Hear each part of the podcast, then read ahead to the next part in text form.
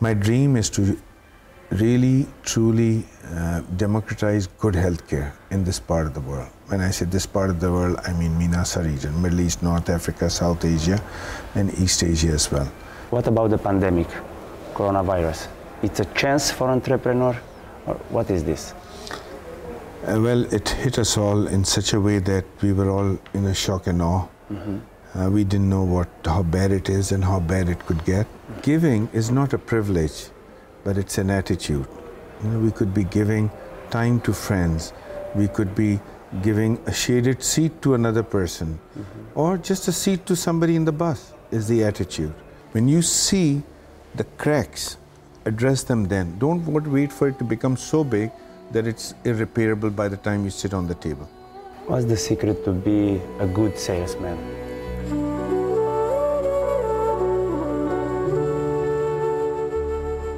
Hello, Mr. Raza. It's a great honor for me to meet you here. Thank you so much, Stefan, for inviting me. Thank you. Could you tell me something about your beginnings as an entrepreneur? As an entrepreneur, I started off at a very young age. I started at the age of 18 with equivalent of $200. Uh, I come from Pakistan, so I started in Karachi in Pakistan with making a tissue box cover and learned how to do printing of that. So I invested in a small mold, went to an injection molding um, factory and told them to inject this for me. Mm-hmm. And then I did the printing and sold it to different companies and different people, which would be just like a decorative cover on top of a tissue box. Mm-hmm. And then I learned how to make a few other things like wall clocks, like numbering sleeves, like cable ties, different plastic products. Mm-hmm. And I used to go to different factories uh, to get them to do the injection for me. So instead of buying the machinery, I used to buy my mold and then go to somebody else who already has the capital expenditure done for big factory because I couldn't afford a factory. So I would get that done. And that's how I started and I continued with some business related to air conditioning, went into manufacturing of that and learned on my way and started to learn how to build businesses. You were so young, 18 years old, when you started. How did you have the courage to do business? It was definitely a bit of courage, a bit of interest, and a bit of necessity. I lost an eye in a car accident when I was 18 years old. And uh, at that point, I was just about to go to university. All my friends went away, and I did not have a chance to do that because I was busy trying to take care of my eye. And while I went to London for my eye treatment, I was told that I may lose my other eye as well with a disease called sympathetic ophthalmitis, where a good eye sympathizes with the bad eye. That led to me imagining at the age of 18 that I may be losing an eye or I may be going blind, and I needed to start my life. And uh, I decided to go back and start doing whatever I can to stand on my own two feet mm-hmm. and started my business. I had very little capital, but I started. What's about your future business? When I started off business, that's exactly around the same time I started philanthropy. I did not have much to give, as you can tell, my capital was $200. I started with giving blood, which everyone has. You don't need money to give blood. Mm-hmm. But the good thing is that if you have an attitude of giving, mm-hmm. it stays with you or develops with you for the rest of your life.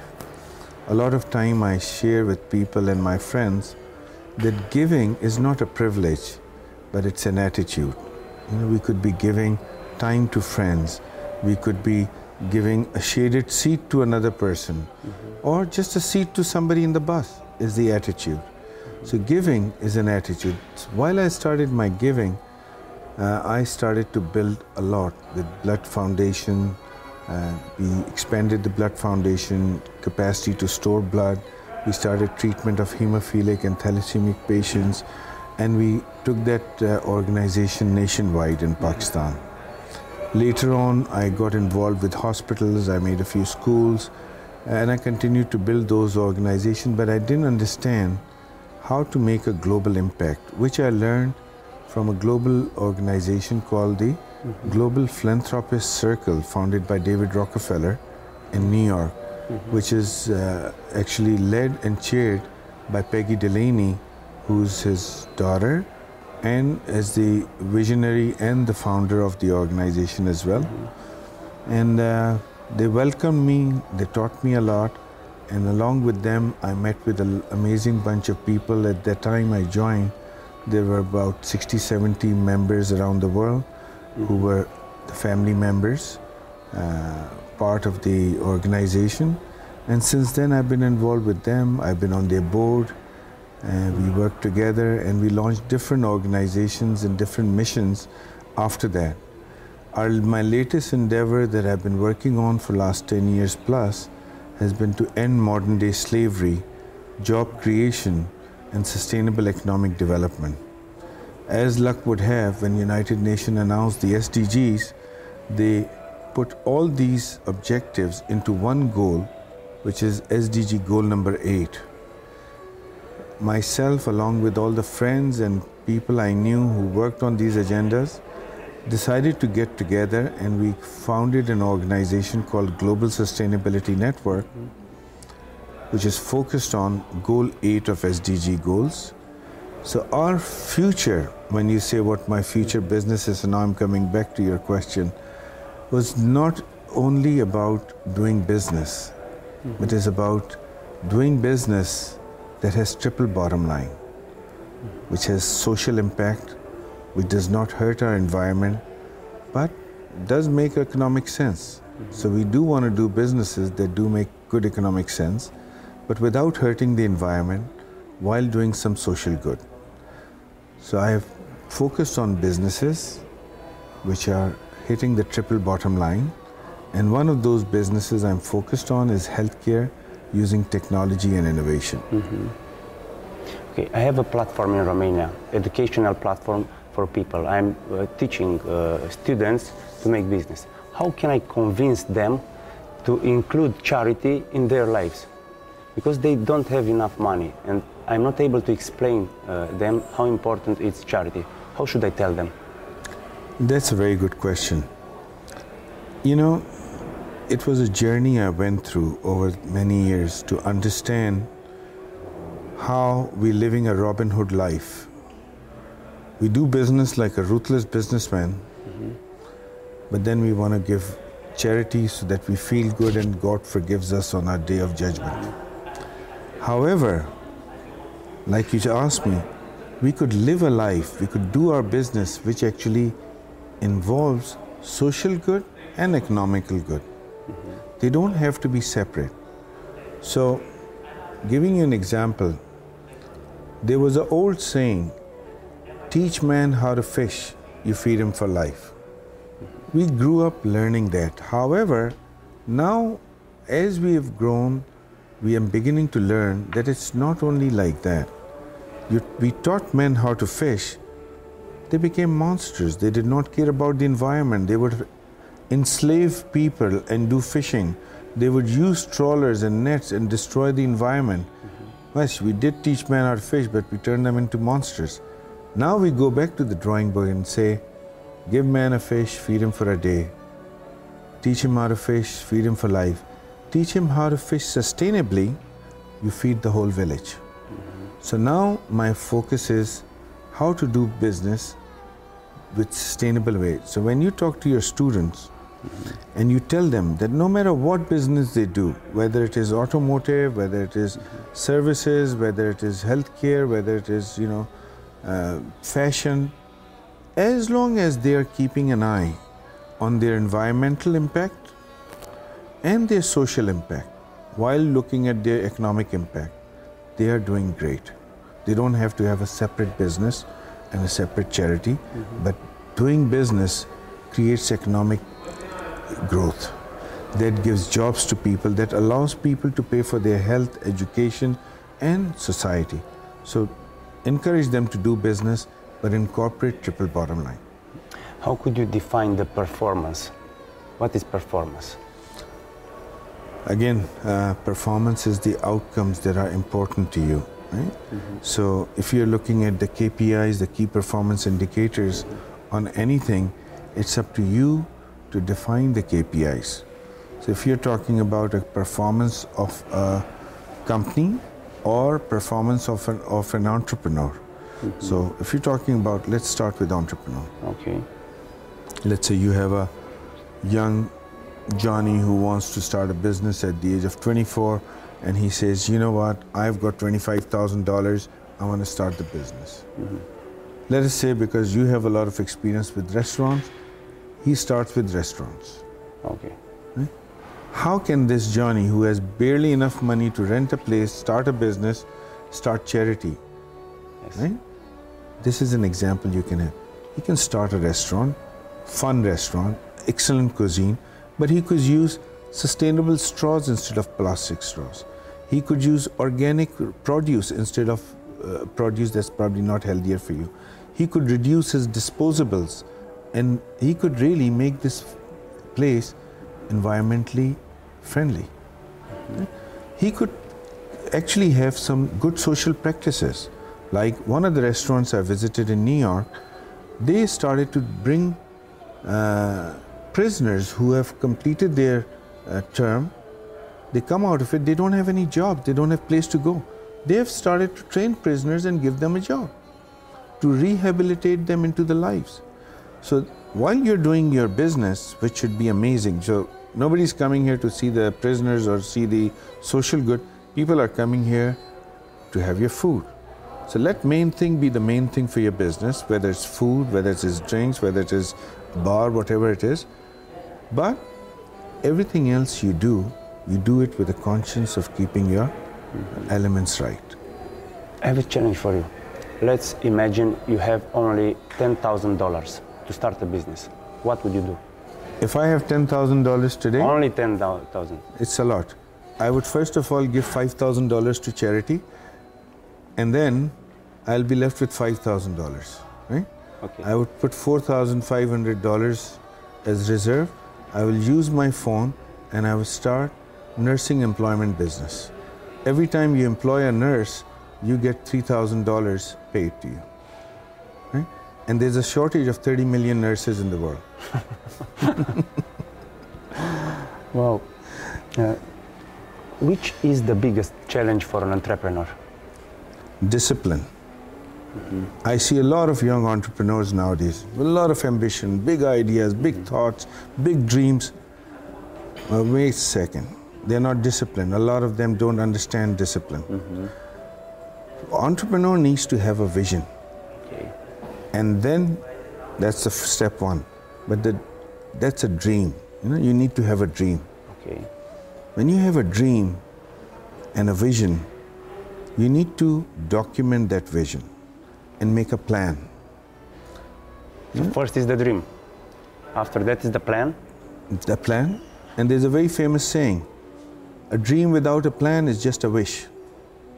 It's not a business, right? So you have a dream, you make the plan. When you make the plan, then you make the roadmap. That okay, this is my plan, this is what I want to go to, but I must have a roadmap. You know, this turns here, this I do. Once you make the roadmap, you need to put milestones. Oh, 50 kilometers done, 75 kilometers done, 100. So, what are those milestones that you will cross where you understand your progress achieving your goal? So, you start with a dream, you make a plan, you make a roadmap, and then you put the milestones, and then you make sure you achieve them. You didn't tell me nothing about the teams. The teams are important in this equation. Of course, you ta- talked about the entrepreneur. Right? Okay. So, what a business is important, forget about the team. Before anything, money is important. You can't even hire a single person if you don't have the money. Could So survive an capital- entrepreneur without teams?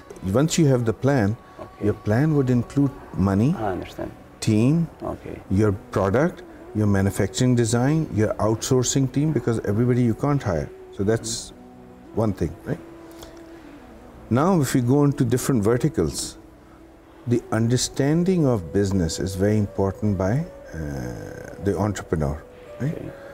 Respect for the team is very important for the entrepreneur. The way entrepreneur builds a team is they normally bring in very smart people in different areas, but they end up not respecting them and losing them very quickly because they think they know it all. Right?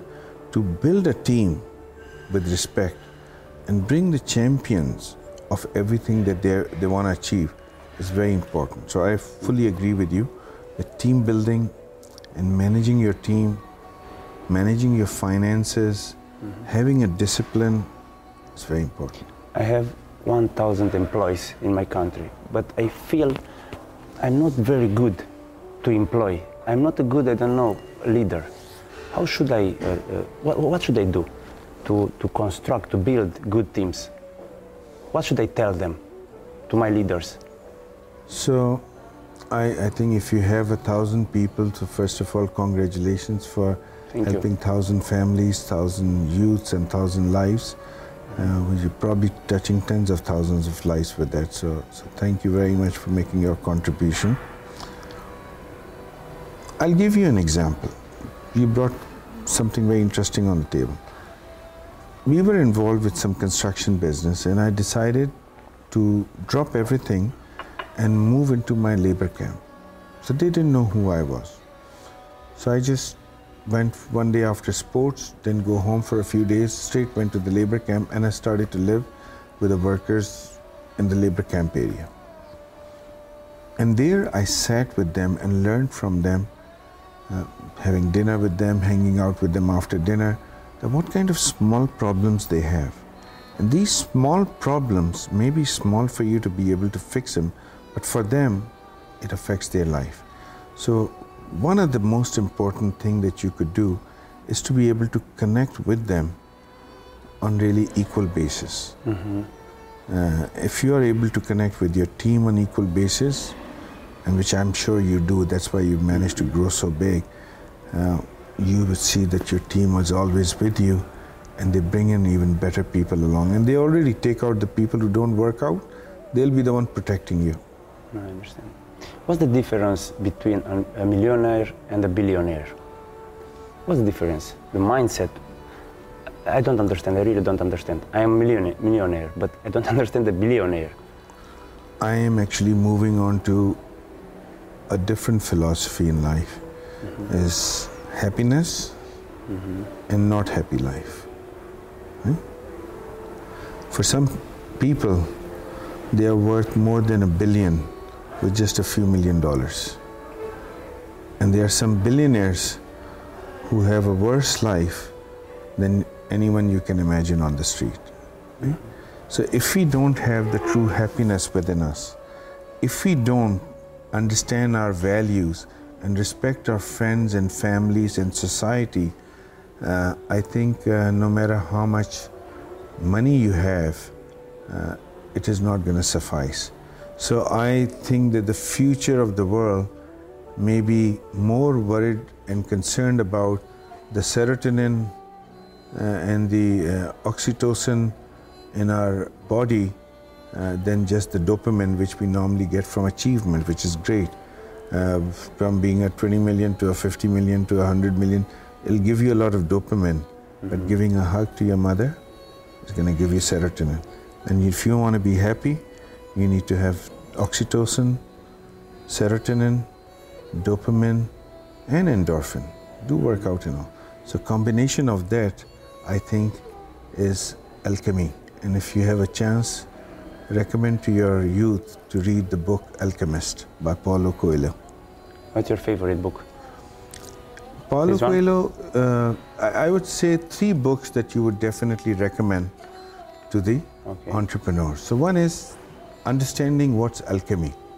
Okay. You know, is the first. formula is the first. You understand what's the what's the formula of making gold? Mm-hmm. And gold may mean when everything comes together, when your house and your home and your children and your family and your mm-hmm. wealth and your health and everything is together.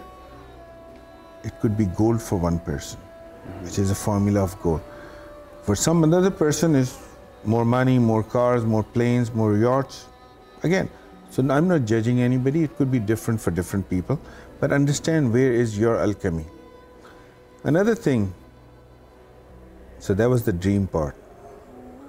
Then you come to the discipline Seven Habits of Highly Effective People by Stephen Covey. I would definitely say read it the first five times and then record it, save it in your mobile. So I have it in my mobile as well. And I do listen to these seven points over and over again. Very, very important. And I think that's another book that's really worth reading. There's one more book which is a compilation of some old uh, ballads. Uh, it's called The Richest Man in Babylon. Yes. And uh, that was also a Balthazar. So that was also a very interesting and small. And the books I'm telling you are small books. I'm not telling you Okay. the Sapiens and the others. So these are some of the nice books. And one last book, if I may say, Okay. uh, is of Yuval Noah Harari, 21 Lessons of the 21st Century. Definitely read. It's a Great latest read book. Yes. Can you give me top three advices for a beginner as an entrepreneur? Dream big, discipline, Okay. and respect. Okay. Uh, let's change the topic a little. Sure. It's good to have partners in business or not? That's the only way to grow. If you learn how to have partners in business. If you are not able to be answerable to shareholders, uh, your growth will stop at some point and you may become your own worst enemy. Sometimes my father told me never have partners. It's not good to have partners in business. Times change and the philosophies change. Hmm? Uh, and when you want to cross certain barriers, you realize uh, the, the whole idea has to change. So when you say you want to go fast, you go alone. You want to go far, you go together. So your choice. You want to go fast or you want to go far? You are wanna not take- afraid. You are not afraid to be stolen by your partners. why would I even think that somebody is going to take advantage of me? Because I would never even imagine doing that to anybody. So for me, why is my partner different than me? And of course, follow your heart, mm-hmm. but eventually the decision will be made by your agreement. So write down everything you're going to do, be explicit in your agreements, but make sure that agreement never comes out and you never need it because partners don't cheat every day. It's like a relationship you know? You can get hurt in relationships know? from your teenagers till now i'm sure you must have had more than one girlfriend. And maybe it didn't work out. So what does that mean? Did you stop trying for that No. no same is the case when you talk about business yeah, I'm not saying that guaranteed you will never have a problem. Yeah, maybe 15 20% you will have a problem. But 8 out of 10 times you won't. Especially, it's very important. that trust is the most important thing in a partnership. And communication and transparency is the foundation of building a trust. Mm-hmm. You have a doubt, have communication. Not through email, not through WhatsApp. You actually go and talk to your partner and say, you know what, you took out this money for this, this reason. I do not see the account for it. Mm-hmm. I don't feel comfortable about it. Say it, don't hold it back. Okay. Same is the case when you see the cracks, address them then. Don't wait for it to become so big that it's irreparable by the time you sit on the table.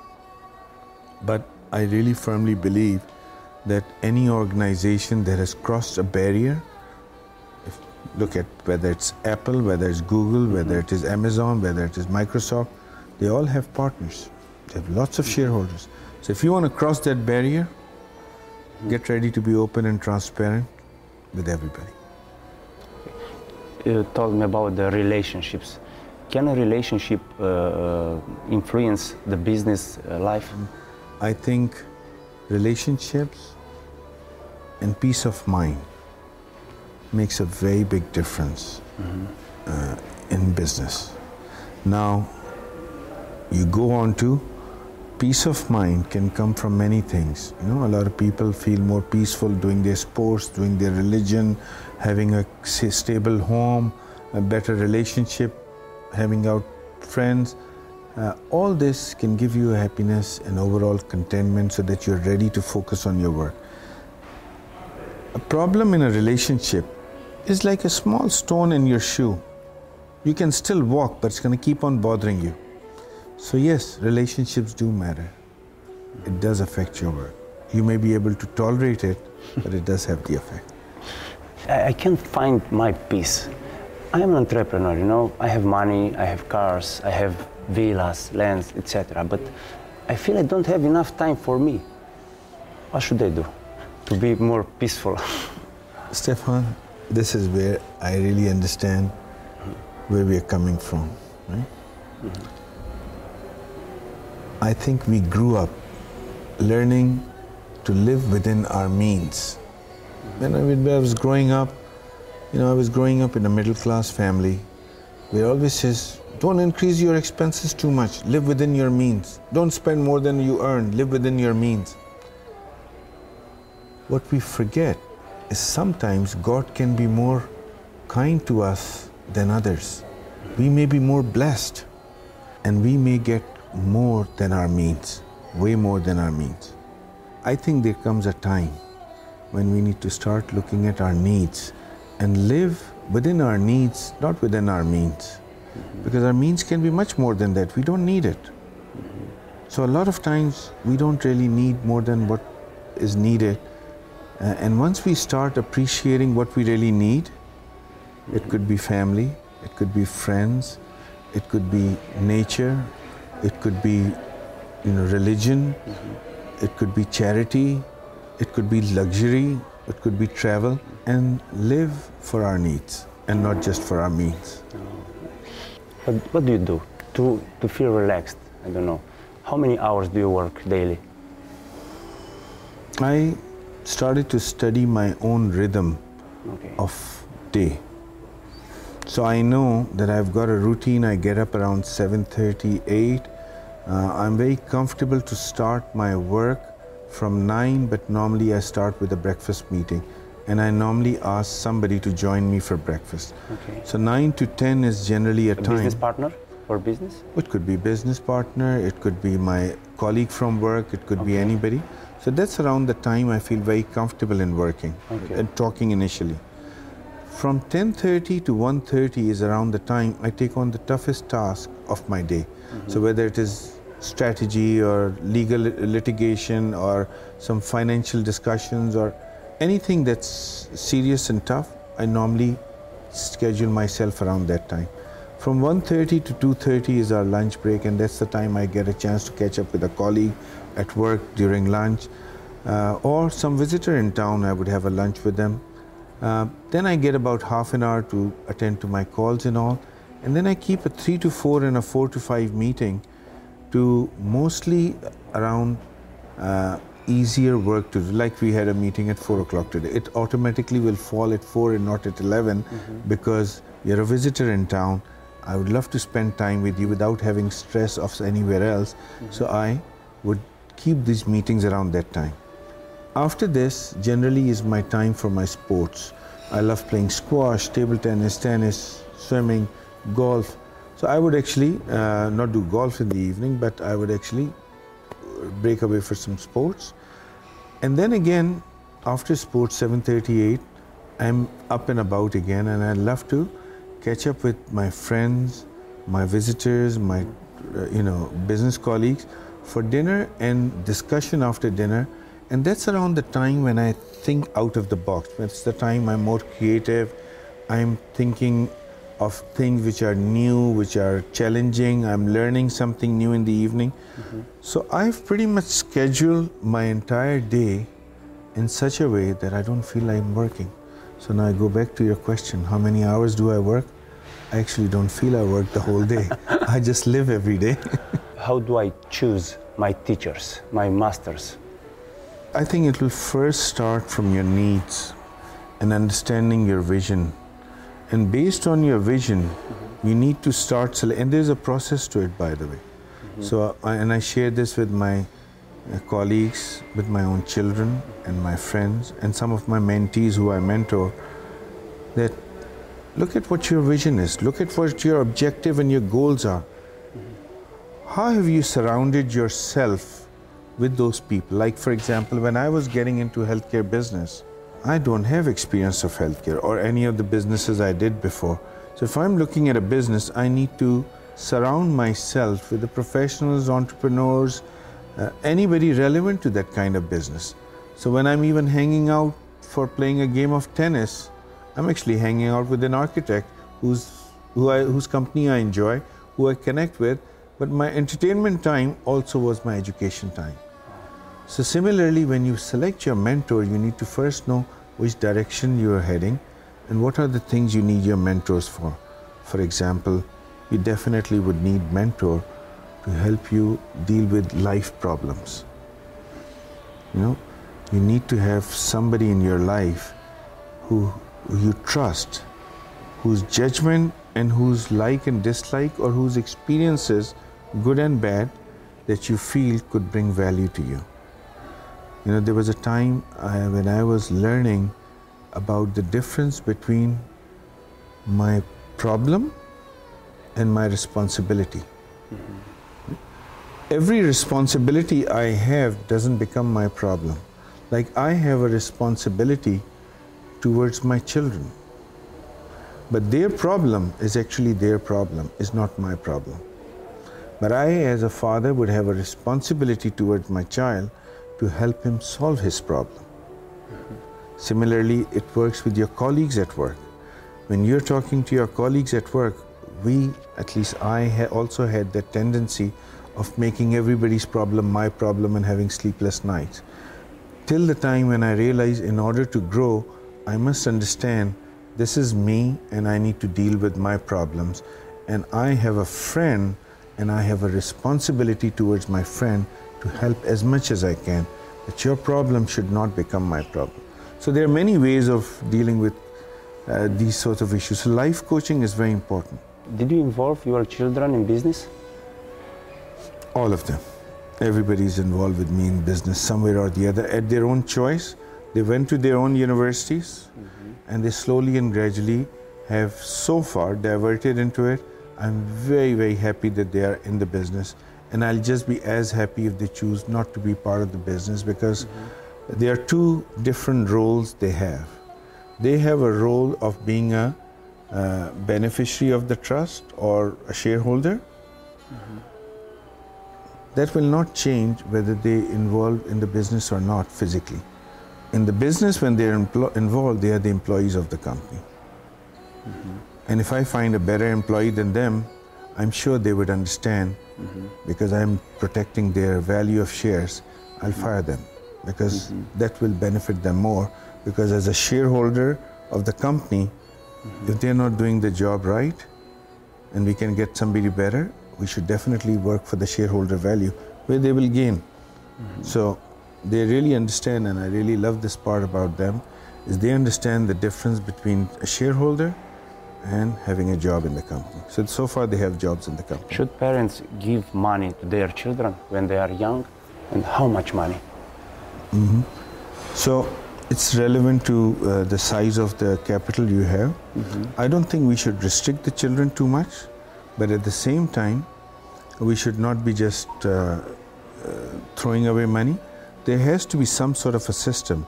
So, for example, if the family has a trust or uh, family has a family office or some investments, there has to be a discipline on how the money is given to the person, who they are responsible to and reporting, who's supervising the investment of that money. Uh, what proper reporting is very important. So yes, give your money, but make sure with some discipline and not as a gift. How many children do you have? I've got three. Oh, I've got a son and th- two daughters. My son is about 30 years old. He just turned 30 last week. Mm-hmm. And I've got two daughters, 27 and 22. What would you like to be your legacy for the future generation? I have not really looked at the legacy because a lot of time, many years ago, people were always asking, So, what's your legacy? Mm-hmm.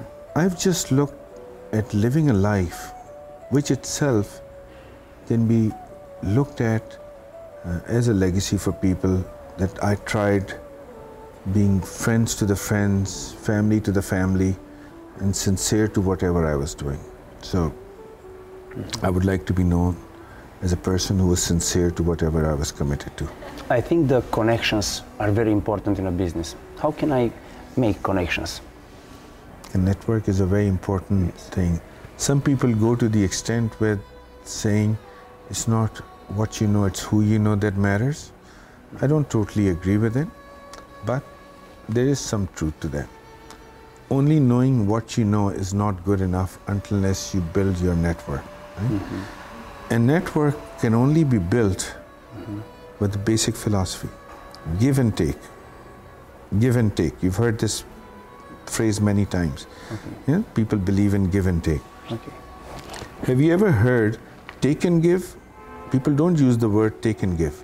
They always say we must believe in give and take. Mm-hmm. So, what comes first? Give, and then take.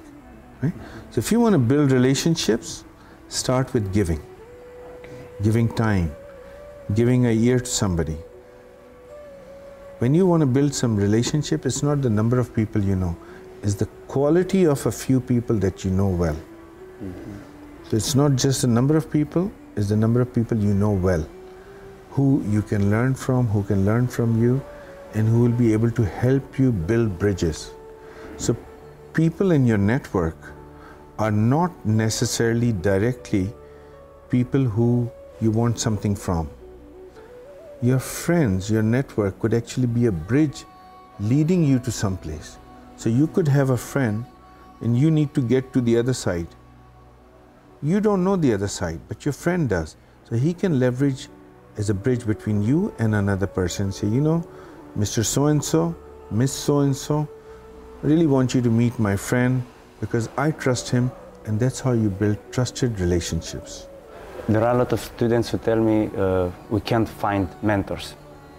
I have this opportunity to meet you, but they do not have this opportunity. Right. Maybe they never will have this opportunity.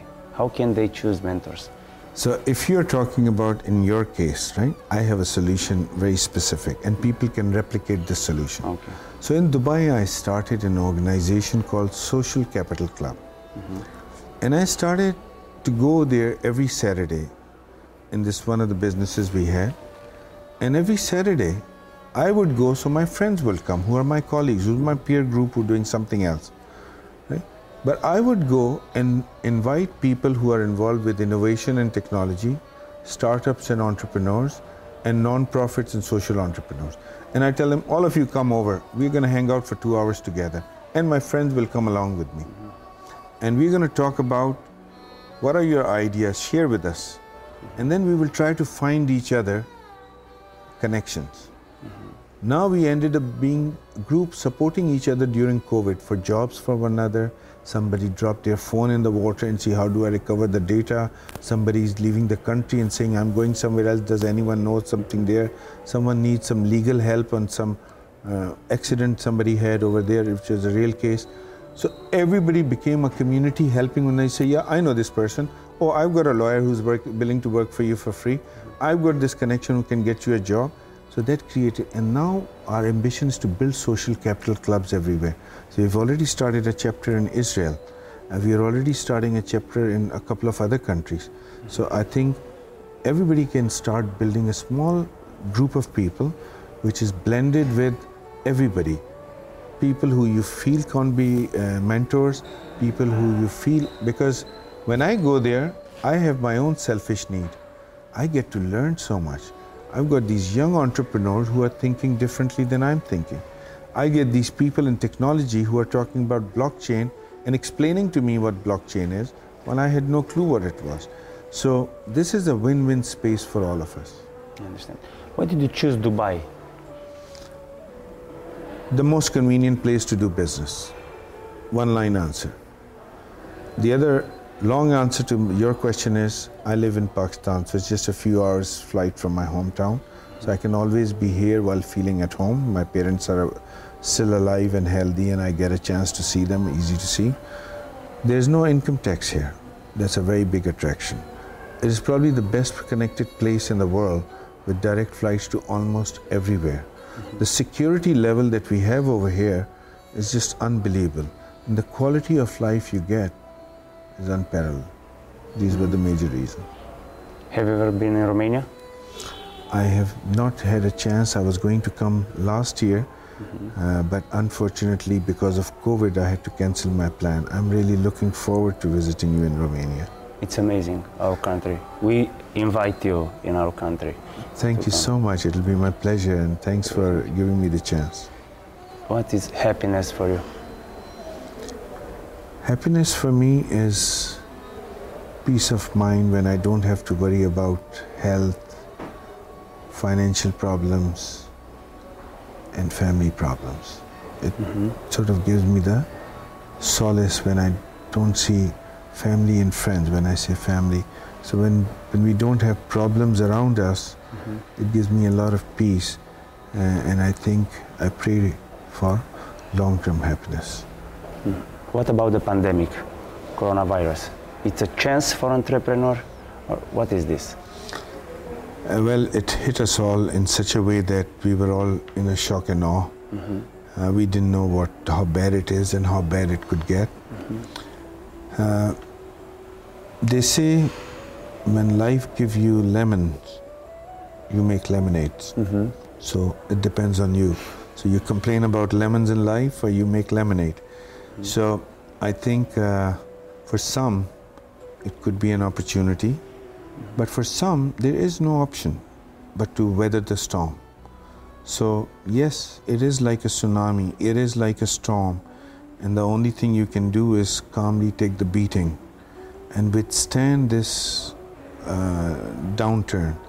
It has hit a lot of lives in many ways. You know, I see the aviation industry, the tourism industry, the hotels, trading businesses, consumption of a lot of things has gone down. And I really pray to God that this uh, pandemic is over soon and people start recovering as quickly as possible. Now, many countries have injected so much money uh, as incentives and the uh, you know remedy from their countries that I feel that the world is going to go see a serious GDP growth in the developed world because of that. So it looks like light at the end of the tunnel. However, saying that, world has just discovered technology has arrived, which had been there. I mean, I never watched Netflix before this pandemic. Now I can. It's my daily life is Netflix. I was uh, struggling to use Zoom in March last year. Now I can give lessons on Zoom. So I really adopted technology. So we feel that there are many ways. Now, once I learn how quickly I can deal with Zoom, I think I can cut down a large number of my travel for work. I would still love to travel for my leisure and to meet my friends, but for a lot of my work meetings, I've learned very effectively how to use Zoom. I think uh, our work life is going to change. I think the life uh, lifestyle is going to change and improve in many ways because we may be able to cut down a lot of commute time to work. We may, we've started to, the companies that never believed that their workers worked outside the office uh, have started to believe that now because they realize that even if they were working from home, their efficiency didn't drop that much. So what should I tell to a beginner in pandemic times? To learn, to repeat, uh, I don't know, what should uh, a beginner do? Conserve cash, don't spend more than necessary. Mm-hmm. Number two, don't launch new initiatives which are not relevant to that particular advantage during that area. So, this is not the time to say, all right, fine, I think I need to open th- three more restaurants. Mm-hmm. Maybe just hold on, let the things go back just because it was in your plan. Adjust your plan based on your environment. I have a curiosity. What is more important, the product or the marketing? It's a given the product has to be good. But Okay. with bad marketing, you'll never get there. So it goes hand in Product is, hand. is more important than marketing? Product is definitely more important than marketing. If you tell me that marketing can open the door for you or get somebody to try your product but will not get you a repeat customer if your product wasn't good. But if your product was good, somebody will talk about it that, you know what, Stefan, I heard that restaurant is really good. Mm-hmm. You will end up going there. A lot of other places, you will find out actually started because the product is so good that people travel to go and have this. There's a fish and chips joint in north of England, in Whitby. People drive from all over to go and have fish and chips there, and there are only two shops over there. Mm-hmm. What's the secret to be a good salesman? And there are a few lessons. Number one, learn how to make appointments. So it is a very important lesson how to make an appointment. Know, if you say I want to see you at 11 o'clock, the chances are the person's mind is one o'clock, one hour is booked. But if you say I'm gonna, can I see you for 20 minutes at about 10:40, you're very comfortable. This guy's not going to take more than 20 minutes, right? So the other thing is you need to understand the other side. If I know that this person is going through a factory round because I was selling air conditioning equipment in the morning and I ask for an appointment in the morning, I won't get it for many days. If I try to ask for an appointment, understanding what's the most convenient, what's the best time of the day to catch him. So, understand taking appointment is the first important thing. Having a sales pitch, an elevator pitch, very clearly what you want, uh, is very important. That should not take you more than two minutes, max three minutes. If you are going above three minutes, you've lost the person. Mm-hmm. Number three is when to stop talking. a lot of times people talk you into the sale and they talk you out of it because they continue talking after that. Mm-hmm. So you just almost agreed, and then after listening to a bit too much, you lose the sale. And number four, you need to have the contract ready with you. Once you've done it, everything is like, okay, sir, so I'll come next week. You already lost it. You say, sir, you agree? Here's the sale. You do it. So, yes, all these things are important in sales. If you ask me what is most important, I would say all of it is most important. And listening. Sorry, the most important part is listening. The, what is the need of the person? My apologies, I forgot the fifth And- one. If I want to choose leaders, how, how, how do you employ leaders? What's the most important when you employ, when you choose your team? So there is a scientific method to that, and which I've been using for many years.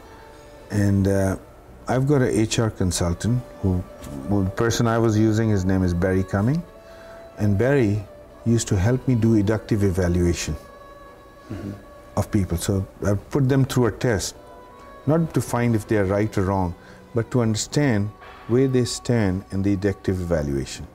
So people with real focus like Einstein or you know some Nobel Prize winner or scientist could be having like 20 30 at 20 30 degrees at the deductive evaluation.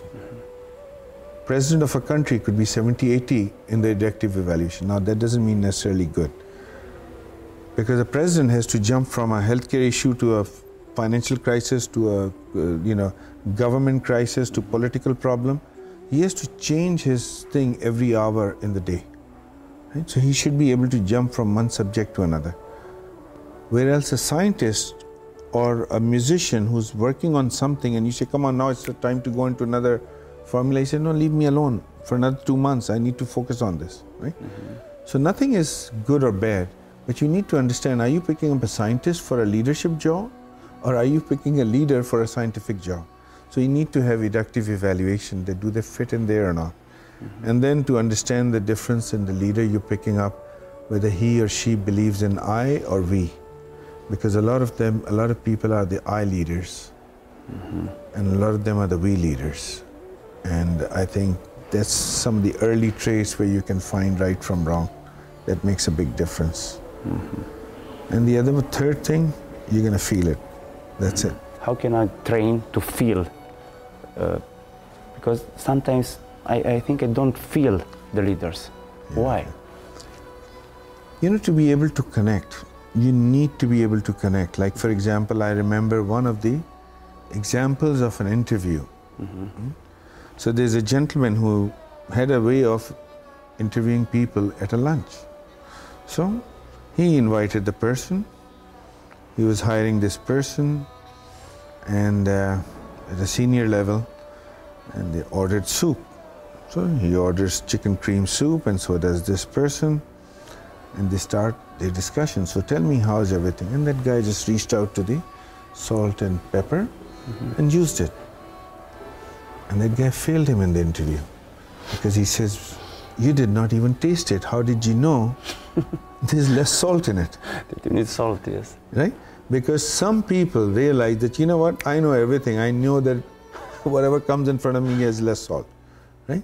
So, this is some ways of dealing it. So, some people uh, develop their own method of trying to learn mm-hmm. how to connect. So, you do need to connect. When you're interviewing somebody for a leadership role, mm-hmm. have as many meetings as you can till you feel that connection. It's a very important exercise. What do you think about the force of dreaming? It's the most powerful force. It's the most important thing. Many years ago, I saw an amazing ad which shows dreams of places and then all those dreams turning into reality. And at the end, the slogan says, People who dream, people who do, Daewoo. That was the ad for Daewoo 30 years ago. So it really stuck to my mind. Mm-hmm. People who dream, people who do. What's your dream now? My dream is to really, truly uh, democratize good healthcare in this part of the world. When I say this part of the world, I mean MENASA region, Middle East, North Africa, South Asia, and East Asia as well. Uh, and I want to have uh, maximum endeavors towards achieving goal 8 uh, in SDGs.